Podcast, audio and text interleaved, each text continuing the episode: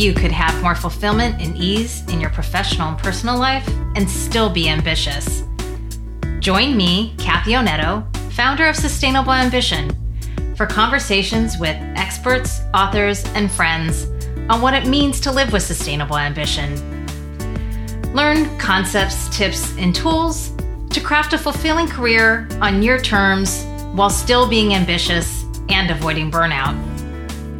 For show notes from this episode, visit sustainableambition.com slash podcast. Now, let's learn more to help you craft your career to support your life from decade to decade. On to today's conversation.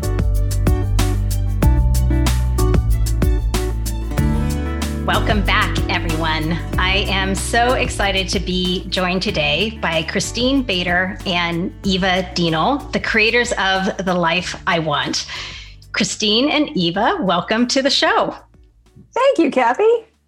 Thanks for having us. Of course. I'm so excited to talk with you guys today and hear more about your work and what has put you on this journey of exploration. So, before we dive into all of that, let me properly introduce you to Christine and Eva. And I will say these are abbreviated bios um, for each of them, but I will have in the show notes a link to each of their websites. So, Christine is a coach, facilitator, writer, consultant, and speaker whose sweet spot is the messy intersection of business and society.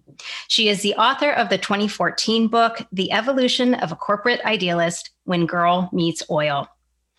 Eva Dienel is a writer, editor, and communications consultant with more than 20 years of experience telling stories that matter, stories with an environmental, social, or human focus that engage people in making the world a better place. Her clients include global leaders in sustainability. Together, they are the founders of The Life I Want, a future of work that works for all. At The Life I Want, they are telling stories that show a better future of work. For them, the future of work is not about robots and automation. It's about changing our relationship with work as individuals and as a society so more people can live happier, more fulfilled lives. They dive into the stories of people redef- redefining the role of work in their lives, organizations that are radically rethinking work, and communities and societies that are supporting their citizens to work the way they want so they can live the life they want. They aim to inspire people to rethink work, to make work work so more of us can engage with our families and communities and ultimately create a better world. Now, Christine and Eva share many things in common, including this pursuit. And they are both writers in their own right, as you heard me mention. And they are both idealists and mothers of twins.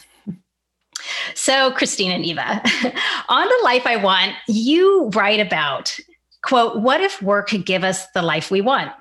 And how you are exploring reimagining the role of work in our lives and societies. And, you know, it made me think of the idea of working to live as opposed to living to work. And, and, you go on to essentially say just that that how you came to this work was that you realized you were both experimenting with ways to build work around life rather than building a life around work.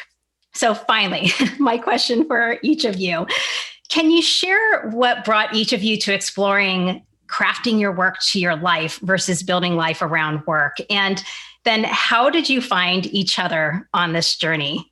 And perhaps, Christine, you can start us off. Yeah, happy to. Thank you. Um, yes. So I have spent um, most of my career in the field of corporate social responsibility and sustainability. And in 2015, I made it to the peak of that field, um, which was to be tapped to be the director of social responsibility at Amazon.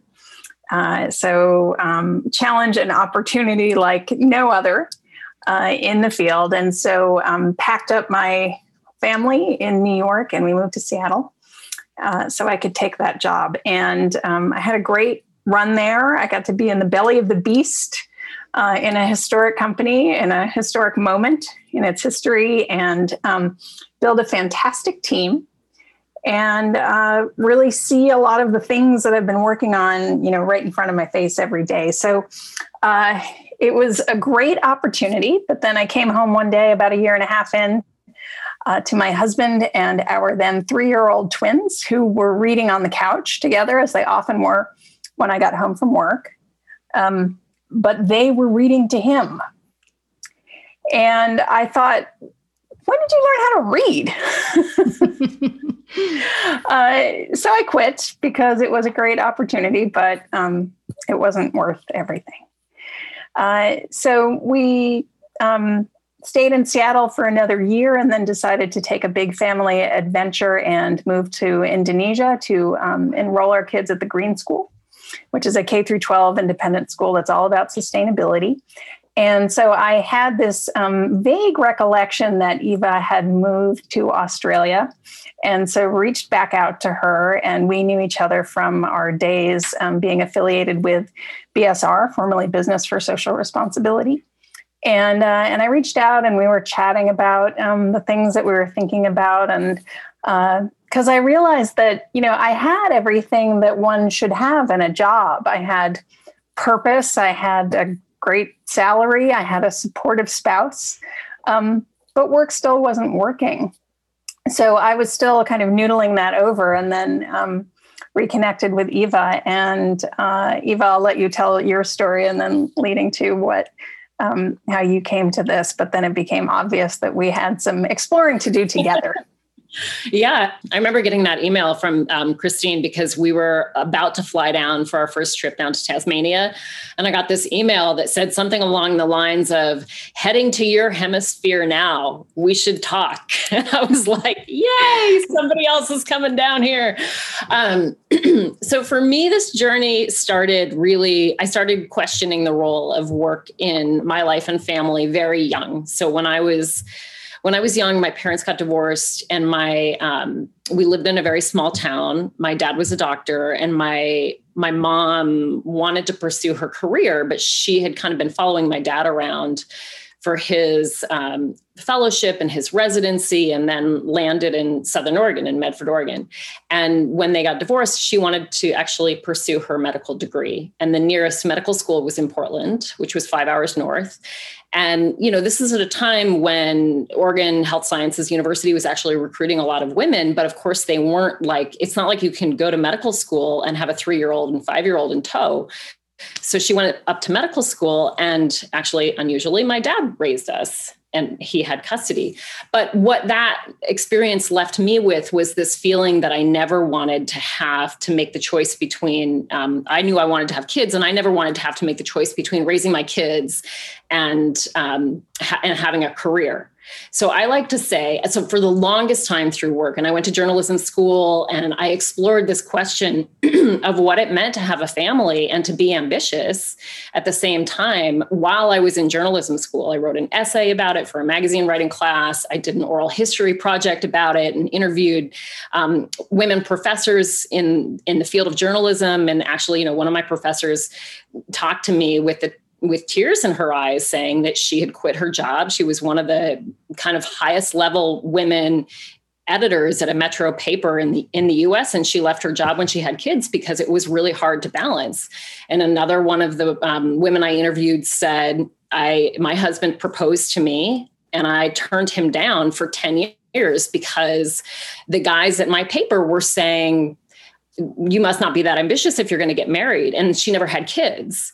So i just didn't want that to be my story. And and moreover i kind of came to this conclusion during that class. I thought this is actually life is something we should discuss. Crafting a life is something that we should discuss in professional schools because being a journalist is like a calling and it's a dedication. But if you also being a parent is also a calling and wanting to have a family is also a calling. So this idea sort of stuck with me throughout my life. And then when i was 25 I landed in San Francisco. And I remember sitting down with my best friend from high school who also lived in San Francisco. And we're sitting at the People's um, Cafe on Haight Street. And I was kind of thinking about the life that I wanted. I'd just gotten a job at Mother Jones magazine. And I thought, one of these days, I want to go freelance. And I want to have, I want to live in a place where I, um, had three P's. So you've got your your P's, Kathy, and my three P's were um, profession, place, and people.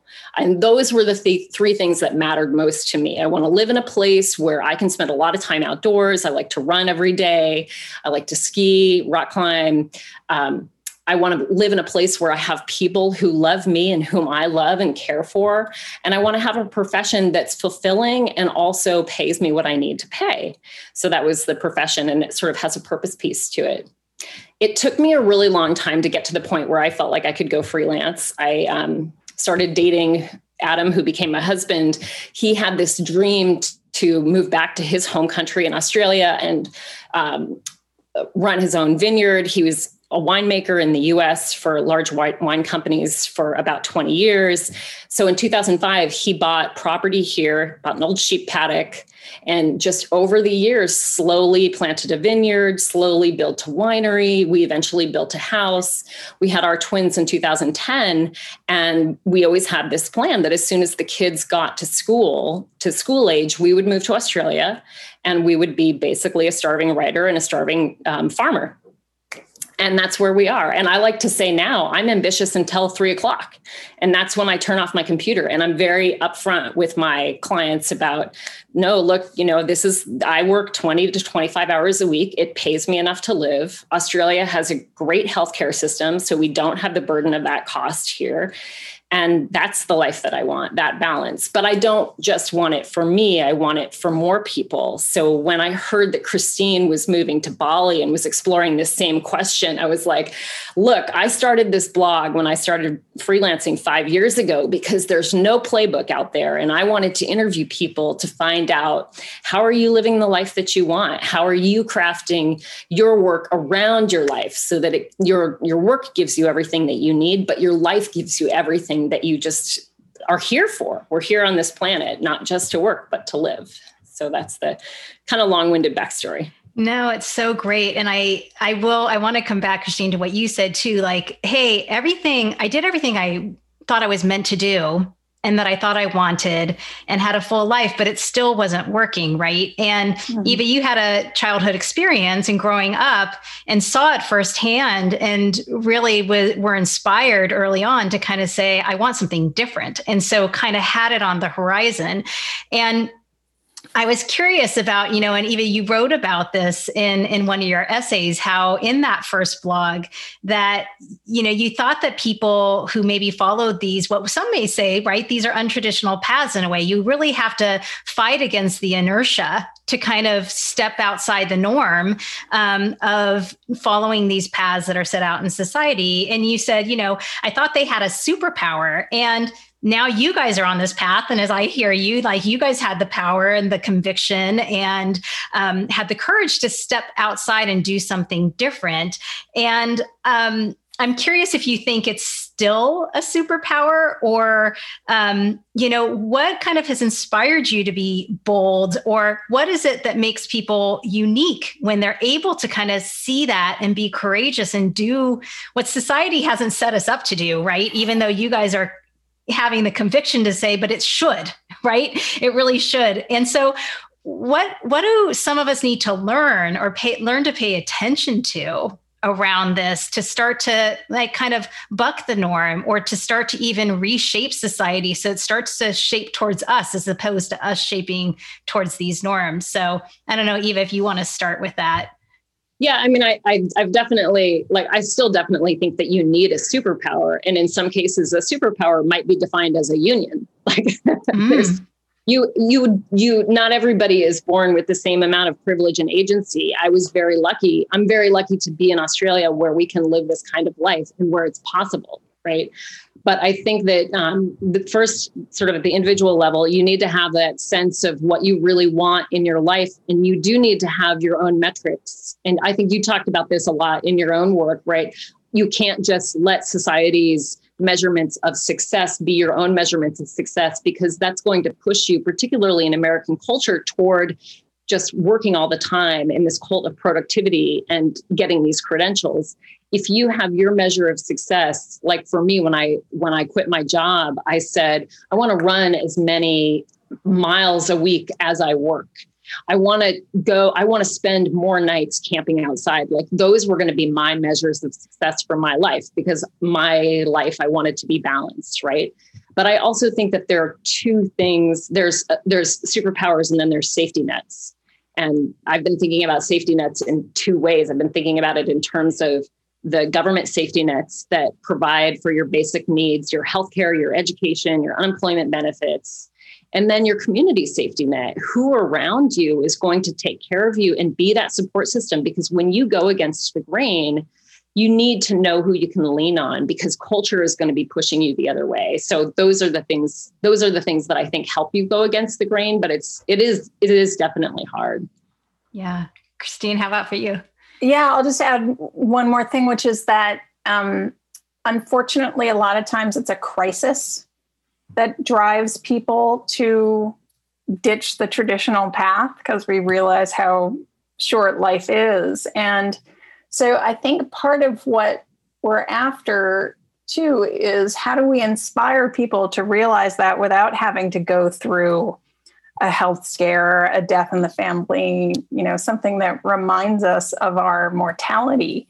And I think the past year has been right has has kind of done that for a lot of people, right? It's sort of woken all of us up to um, wondering what we're doing here uh, and how we're how we're spending our time. So, um, so yeah, sometimes it's a crisis too that too i think is is helpful. We're in this moment now where everyone globally is having some version of the same experience. I don't want to diminish you know the fact that many people are having it much tougher than I am, for instance, my kids are literally going off to school. Uh, Christine's kids haven't been in school for more than a year now.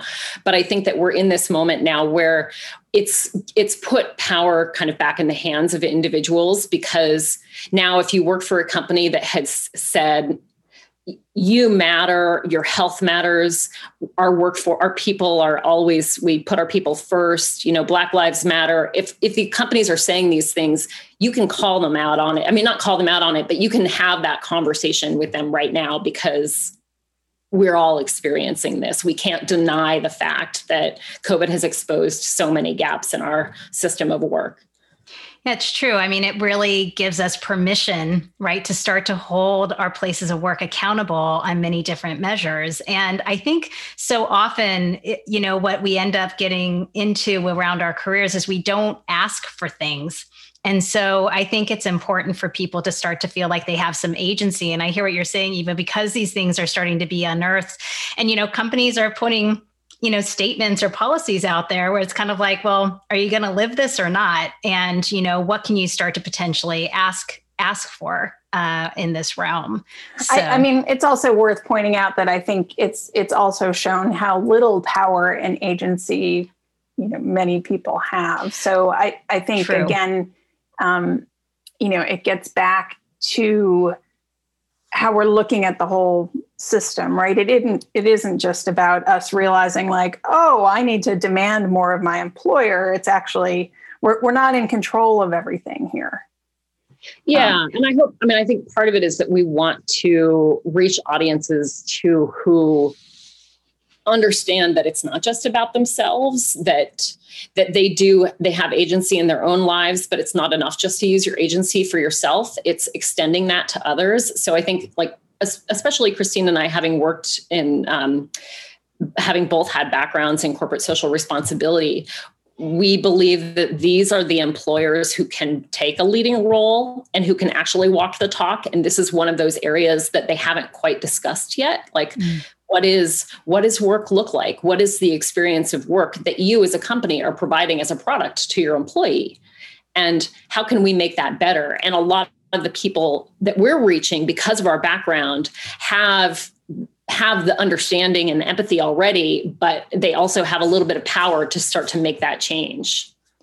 Yeah, and I I'm curious since this is coming up, I'd love to ask now, like, do you have an early vision of where, based on the research you've done so far, and even Christine, you talk about this in your TEDx talk, you start to tee up some things around, you know, where do we think the future work should be headed? Um, you know where do we need to, need to be putting some focus to help reshape work in a way that actually is going to support people? And because i appreciate the pushback where it's like um, and this is where i feel like I, I really like the work that you're doing because i i think as i was saying earlier before we got started you know my work is trying to give people some sense of feeling of agency too or for themselves so that they can be in a little bit more choice. I think your pushback is totally valid that you know you can only control so much. We need society to change as well. So i don't know christine if you want to start in and with that question. Yeah i'm happy to. I mean we've we've got a kind of preliminary theory of change and we're totally open to having it um, challenged and poked at but it's holding up so far which is that we're looking at four pillars of the system of work. And the first one which we've touched on is our individual relationship with work, right? So, what do I want to get out of work? And we've given work so much power, right? We let work decide where we live and how we invest in our education and how we spend our energy and our days and who our community is and how we determine our worth and our purpose and our value to the world. Um, so, can we reclaim some of that? power and actually decide that for ourselves and not put it in the hands of our jobs. Um, so that's the first pillar. The second pillar is our employers, like we were just talking about, that we actually need employers who are really trying to empower people and not just um, give free snacks, uh, but actually give people power and agency. Um, the third piece is how do we activate our community lives, right? Like just like Eva was talking about, who can we lean on? Who do we um, uh, appreciate leaning on us, right? Um, what what do we think of as community and how do we play a role in that? Um, and both community inside and outside of work. And then finally government. So governments are supposed to um, provide basic protections anti-discrimination laws. Um, healthcare would be nice. Uh, and also you know proactively think through what are the things that we need to live a healthy life whether that that's um, clean air clean water uh, or even thinking um, uh, a little bit creatively, although it shouldn't really be that creative. Like here in Oregon, um, Oregon was the first state to pass a law requiring employers to give shift workers advance notice of their schedules.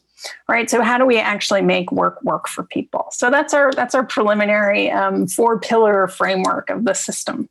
Yeah, I love that. And um, I'm curious, even maybe if you, is there a bright spot that you, you mentioned the Oregon example, which that seems like, of course, right? Like really people shouldn't be given their schedules ahead of time. Like, um, talk about work not working for people. Um, hello, you were supposed to be here at two, um, but that has happened, right? Um, so I don't know. Even your in your research thus far, or interviewing people and the stories you've told, is there a bright spot that you might want to highlight?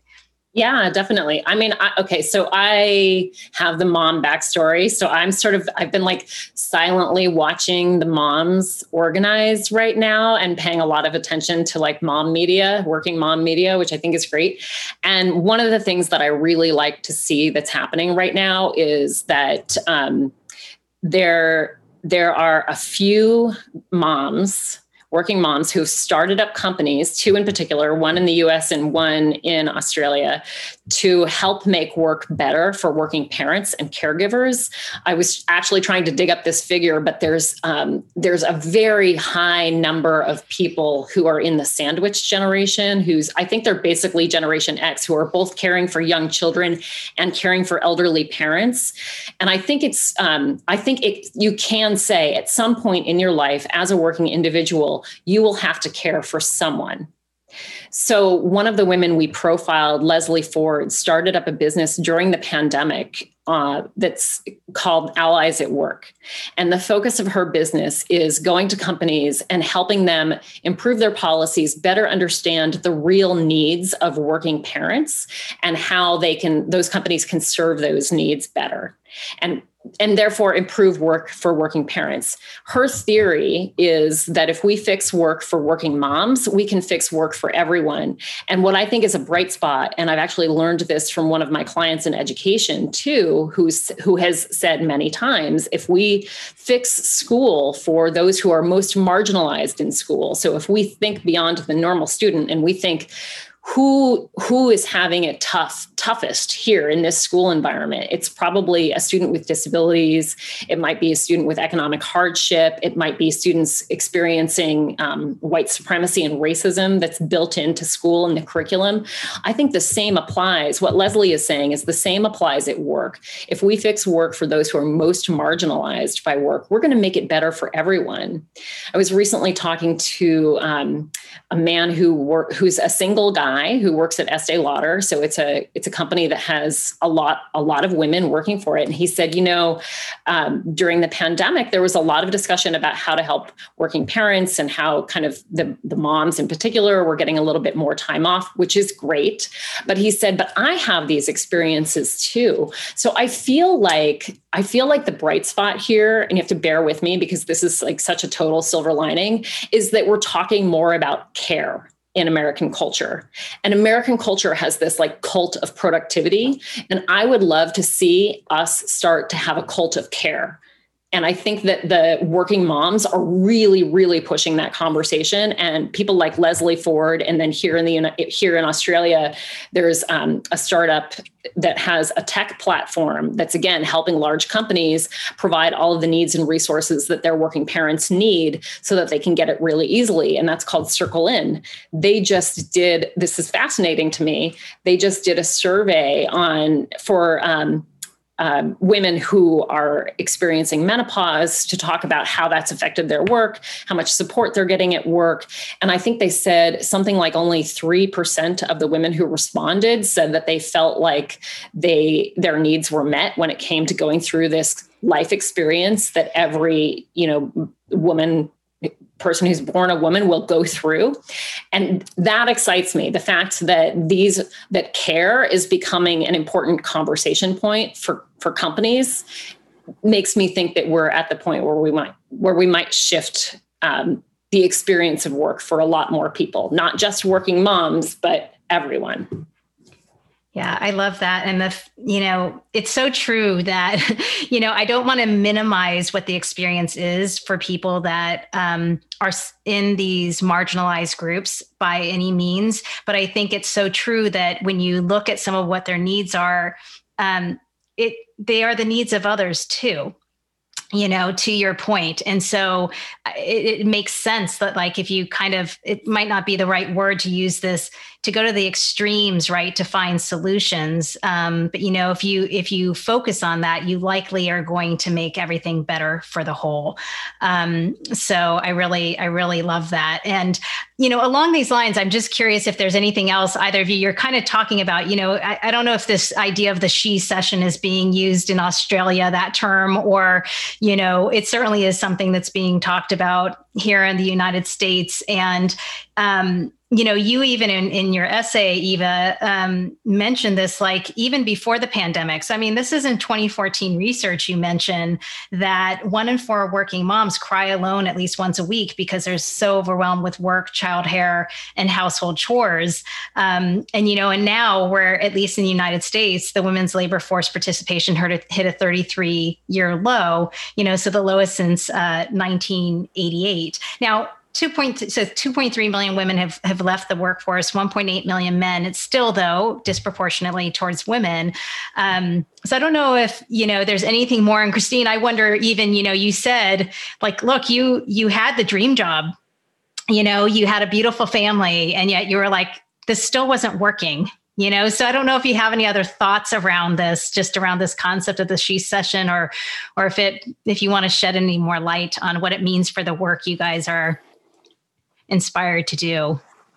I, I would just underscore, you know, what what Eva said about, you know, looking at the people who are most marginalized, whose needs are the greatest, because that's when I think we, you know, find solutions for mm. everybody. People who need accommodations to give care, um, you know it's it's not just moms but if you um, think about it for moms i think that will really help. I mean my you know my sister just had a baby and so i've been luckily she lives 40 minutes away so i've been going back and forth to help her. But you know i was realizing that um, you know if i were working in a in a traditional job i would have used up half of my annual vacation.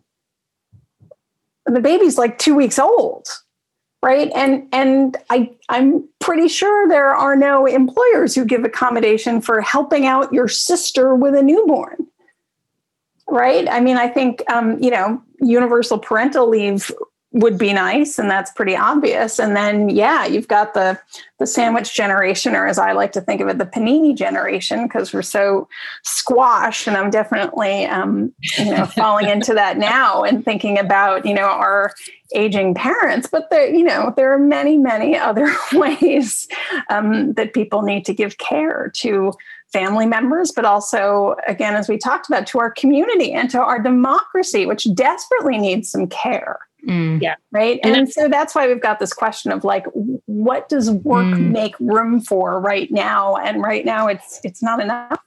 That's the thing. I think just the fact that, and I really wish that we weren't calling this a she-cession, other than I'm not like for no other reason that it's a dumb name, but actually it's a recession. Actual real humans are losing their jobs. And as soon as we, you know, color it in pink, we make it seem like it's something that only the media who care about women should pay attention to, that it's a women's issue. It's not a women's issue, it's an issue of care. I mean, you have that story where women are overburdened with care and you have a story where, where men are overburdened with with work i mean the, the kind of wonderful part that i see in christine's story is that the person sitting on the couch was her husband. And that's a really unusual story and it shouldn't be. Mm-hmm. i mean men are just as as pushed in the cultural narrative to achieve and put work for, for first and that's unfortunate. I mean we uh, I, have listened to all of these conversations. It's a conversation that mostly women have. And I feel like there's a missing conversation and it's starting to happen among men. And obviously, we're talking about like cisgender, heterosexual married couples. So it's very kind of that portion of society. But really, when we make these changes, just like Christine is saying, we can change our whole culture to put a value on care and that's what the problem is. We're having a recession right now in America because we don't place a value on care. And what kind of society are we if that's the case? We're the kind of society that doesn't mind ruining the planet. We're the kind of society that doesn't mind if people don't get food, if they're if people um, are houseless, if you know the, these are the things that we need to change about America, and this is one piece of it. So I think that if we start to reorient around this issue of care, we're going to be able to rep- repair and heal a lot of the things that were broken that are bigger from our past. Yeah. And if I'm almost hearing, I don't know if you guys would put it in these words, but I'm hearing um, because you said also work doesn't leave enough space, and it does not right? These days work like gobbles up as much time as it can or you know it doesn't pay you a sufficient wage so you have to work multiple jobs to even try to um, have sustainable kind of income uh, and to have sustain your life. And so and yet it's kind of like there isn't enough space also the to for care and care on multiple levels is what i'm hearing. Yes. Yes. Yeah. absolutely. Absolutely. yeah. So, one of the things that's really powerful about the way that you are exploring this topic is that you're sharing stories of people who are doing things differently, as well as organizations. And you just mentioned one earlier that's Bright Spot. I'm I'm curious what you guys think is around the power of these stories you're telling, and if there's another, maybe Christine, you could share one of your favorite stories um, that you've explored so far in this work.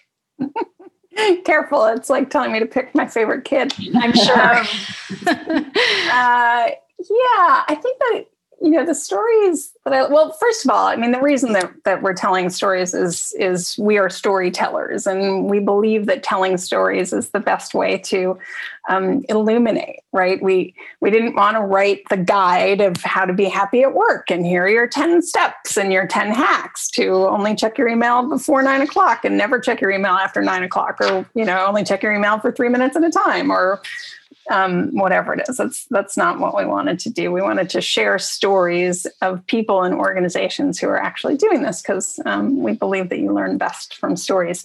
Uh, so, for me, I think um, what really draws me to a story is um, someone, uh, or in one case, you know, we profiled a couple who have really um, found a thing, and whether it's you know their superpower, like Eva identified before, or um, just something that happened to them or something that moved them, and now they've turned that into a calling and turned it into their work. So we profiled um, a couple who created this wonderful community space here um, called Mac Market, and they uh, took over an old warehouse and have turned it into a gathering space and pop up and um, showcasing local vendors. And um, the the two of them quit their corporate jobs uh, in Seattle. Um, although actually one of them is still doing it remotely, but um, they were sort of sitting at their um, laptops one sunny day and realized they could be doing this work from anywhere. And it was before the pandemic. Uh, and they traveled around in an Airstream for two years because they were from a small town in Nebraska and they didn't really like Seattle and they wanted to find a place where community really felt like home. And so they traveled around and um, found McMinnville, Oregon, and found this amazing space. And now this is what they do. They run this amazing space called mac market. Um, so i love stories like that. And we've got a, a couple of others eva profiled um, dean yates uh, who you know, had been a reporter in um, conflict zones and um, through his own work on his own mental health has made that into his calling and his mission uh, so we've got a couple of stories like that where people have really found um, found the thing that makes life valuable for them and makes life worth living and crafted their work around that. Mm. And I think like the interesting thing about this, I mean, two things. One, um, I, we've been really inspired inspired by Studs Terkel's book Working, which came out, I think it came out in the 70s. This is like the Bible that's on my oh, bookshelf. Wow. But um, Studs Terkel was an oral historian and he profiled all of these everyday people. He called them everyday heroes. And these are working people talking about their lives and work. And the power of those stories, they're just everyday people. They're not famous people who've achieved a certain level of success and can tell you the three steps to, you know, achieve the same level of success. This is really about learning and being inspired from everyday people. So that's why we kind of focus that our stories on those sorts of people. But I think the other thing is that it's really interesting that we're finding from our stories collectively is that when people do make some sort of intentional change to their work to support the lives that they want and to support the lives of others, it actually improves their their work that they're doing. So like the the couple who started Mac Market, what they've done is they've they've created this really essential third space in a community where communities can gather and come together and that's something that's i mean it's it's unfortunate that the pandemic is happening but it's something we're going to need right after the pandemic and you know dean yates had this experience of getting ptsd when he was um, I think he was the bureau chief in Baghdad for Reuters. He had this experience. And because he started talking about his mental health, he went back to Reuters and started a very important mental health program that they're now sharing with other reporters, which is so important right now because mental health is something that is suffer that a lot of people poor mental health is something a lot of people are suffering from so i think that it's really interesting how these individuals have sort of come to make a change in their own lives and it's making a change outside and that's the other part of our theory of change is that if you address this in your own life first you have the opportunity to make work better for others as well hmm. yeah that's great i mean as you guys talk about this i'm wondering um, you know i kind of believe in this theory. You know, Jonathan Haidt's work. I don't know if you read his book, The Happiness Hi- Hypothesis, and he talks about like one of the pillars of happiness is finding the right really your right relationship with work.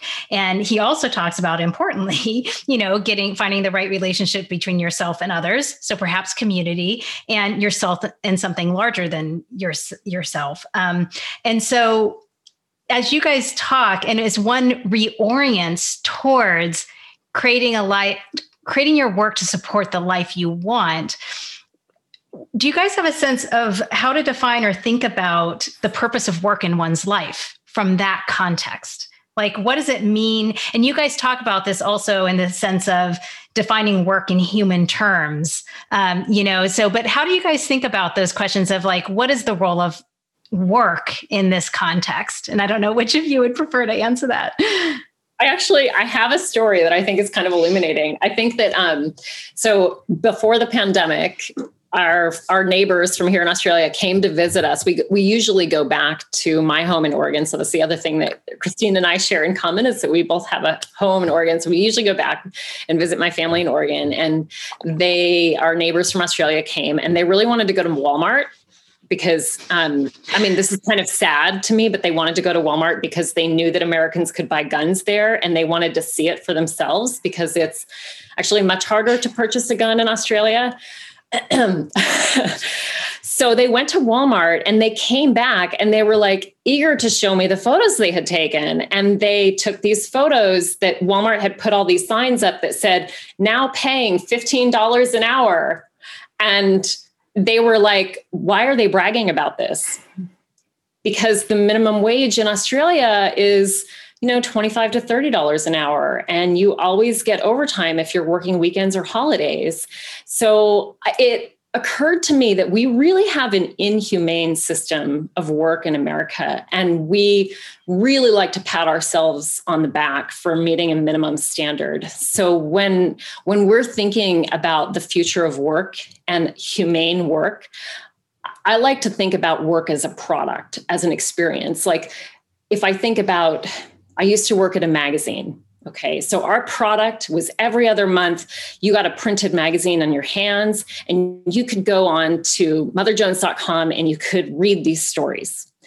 That wasn't the only product that that employer was the employer also was creating this product of the work experience. And what did that work experience look like?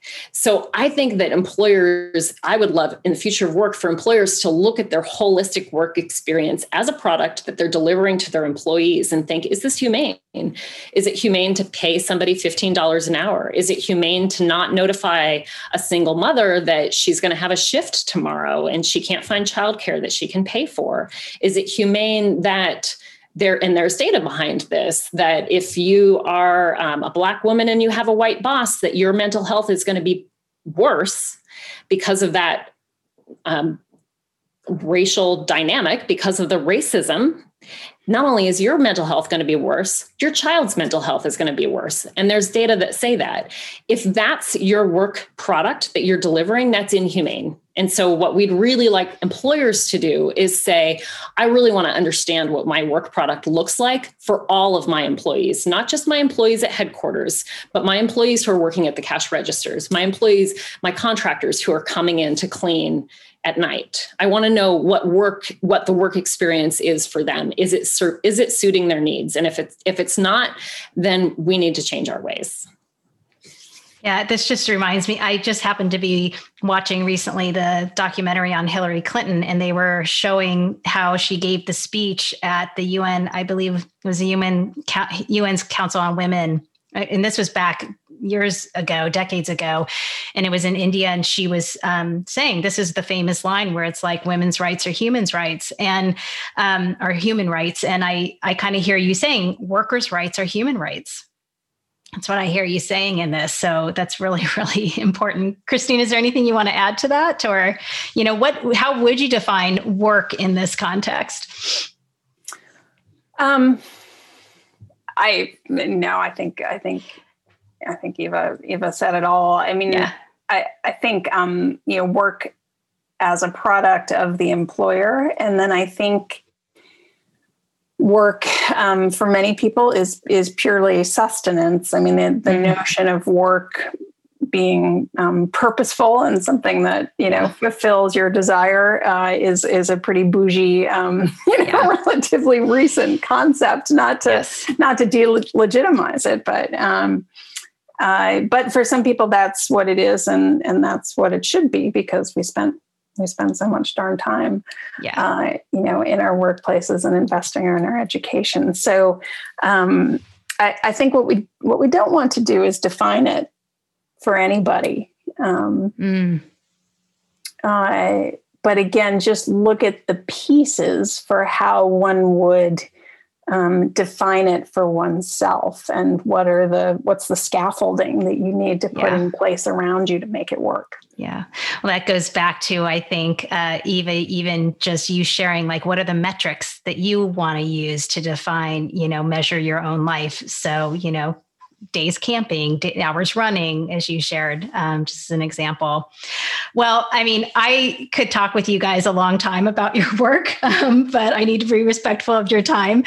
I'd love to ask you just a final question. And, you know, I, will frame it up this way. Um, either I, I, really want to hear just a final piece of advice you leave our, our listeners with but i'd also just if you want to frame into that you know you've been on this journey and you even say in on your on your site like that you're experimenting yourselves um, on this journey. And i'm curious you know when you look at it so far in your own experiences what have you learned? You know what advice do you have for people to be courageous on their own to kind of start to be looking at their work differently and their life differently? So essentially, to start to um, have to be able to take some steps for themselves to kind of say, how do I want to think about crafting my work to support my life?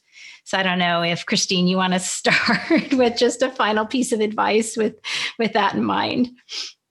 Yeah. Um, well, I, I, mean, the only piece of advice I ever dish out is never to take anybody else's advice um, because nobody else knows what you need to thrive. Nobody else knows your desires and your constraints and your superpowers and um, and what's really going to make you tick. So never take anybody else's advice. Um, but that said, I, I do actually often give one piece of advice, which is that when somebody gives you advice, uh, and it is often very well intentioned, big hearted advice, um, when it begins with a you should statement, um, ask them to turn it into an I did story because um, inevitably they are imposing their own stuff on you.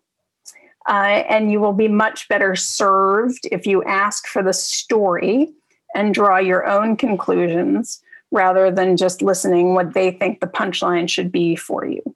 Um, so, uh, example, like in our field of sustainability, I would get this um, all the time like, oh, you should definitely get a mainstream job, corporate job, before you get, get into something with the sustainability in the title. Right. And so you say, okay, um, thank you very much. Uh, are you saying that because um, you had a mainstream job first and you think it served you really well? Or because, you know, and then they'll say, oh, well, no, but I, I wish I had because now I'm completely pigeonholed and I can't do anything. Thank you so much right? Like, oh, you should definitely go to law school. Thank you so much. Are you saying that because you wish you'd gone to law school? or are you saying that because you did? No, no, no. I feel like it was an incredibly valuable experience, like the skills that I learned. Right. Yeah. So that's um, get stories, get those stories. Well, and what I appreciate in what you're saying, um, and hopefully this is fair for me to say, Christine, is like tune into yourself. Don't look elsewhere externally, kind of to draw conclusions or say what's right about for you. So hopefully it's okay for me to interpret it that way. But that's kind of what I'm hearing you say, which I think is really important. So, yeah, Eva, Eva how about for you? Yeah, I mean, kind of building on what Christine said, I would say, looking at my own life, I think that what what as someone who started her career in journalism and then took a little bit of a winding path, I think you've talked about this in your own previous podcast, Kathy.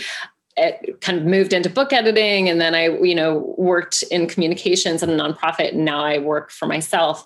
I think that I have often been influenced by um, external definitions of what success or ambition mean in my field. So, a lot of times I'll think, okay, well, I really need to get a byline in this one outlet, and then I'll be considered a serious writer or a serious journalist. And what's been really helpful for me to do is to push back on those notions and to think about what actually is really bringing me joy in my work and importantly in my life. So so expanding the definition of like what brings me joy and purpose and fulfillment because work has such a strong pull to define us particularly if you're you know like a white collar person where you'd kind of you, a lot of us i think define ourselves by our work so so something that has brought me joy that has come been completely outside of work recently has been sitting down every evening and my son wrote this like crazy story that's like 24,000 words long and he wanted me to edit it which was so it just was like so touched that he wants me to edit his stuff.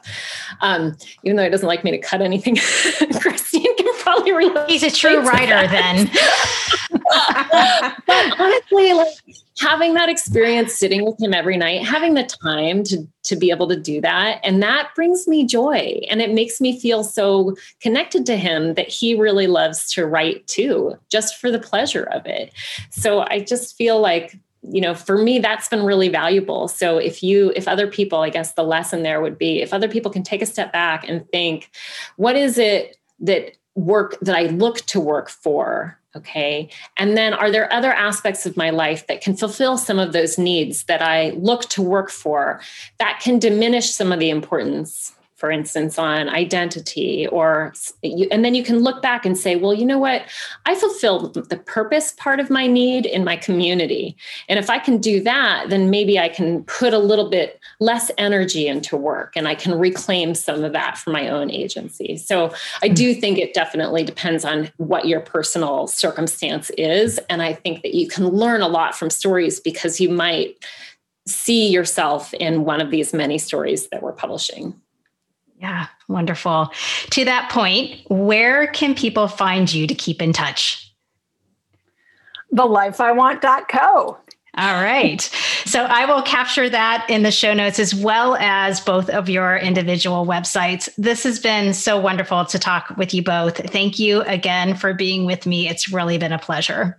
Kathy, Thanks. thank you. And thank you for creating this space for this conversation. We, um, I think we share a mission of really wanting people to create lives that are impactful um, and sustainable in every dimension. So thank you for what you're doing. Yes, thank you so much. Yes, I love that phrase, sustainable ambition. I'm going to use that. We might have to turn the tables and interview you as well. Sounds wonderful. I look forward to staying in touch. Thank you both. Thanks for listening to this episode of the Sustainable Ambition Podcast. I hope you take away at least one learning or inspiration from today's conversation. Find more inspiring interviews and get show notes for this episode at sustainableambition.com slash podcast. Make sure you don't miss an episode or my insider tips, guides, and tools by signing up for Sustainable Ambition Forum, my twice monthly newsletter. Sign up at sustainableambition.com slash subscribe. And remember, it's not about finding work life balance, it's about building work life resilience. Thanks again for joining me. Speak with you next time.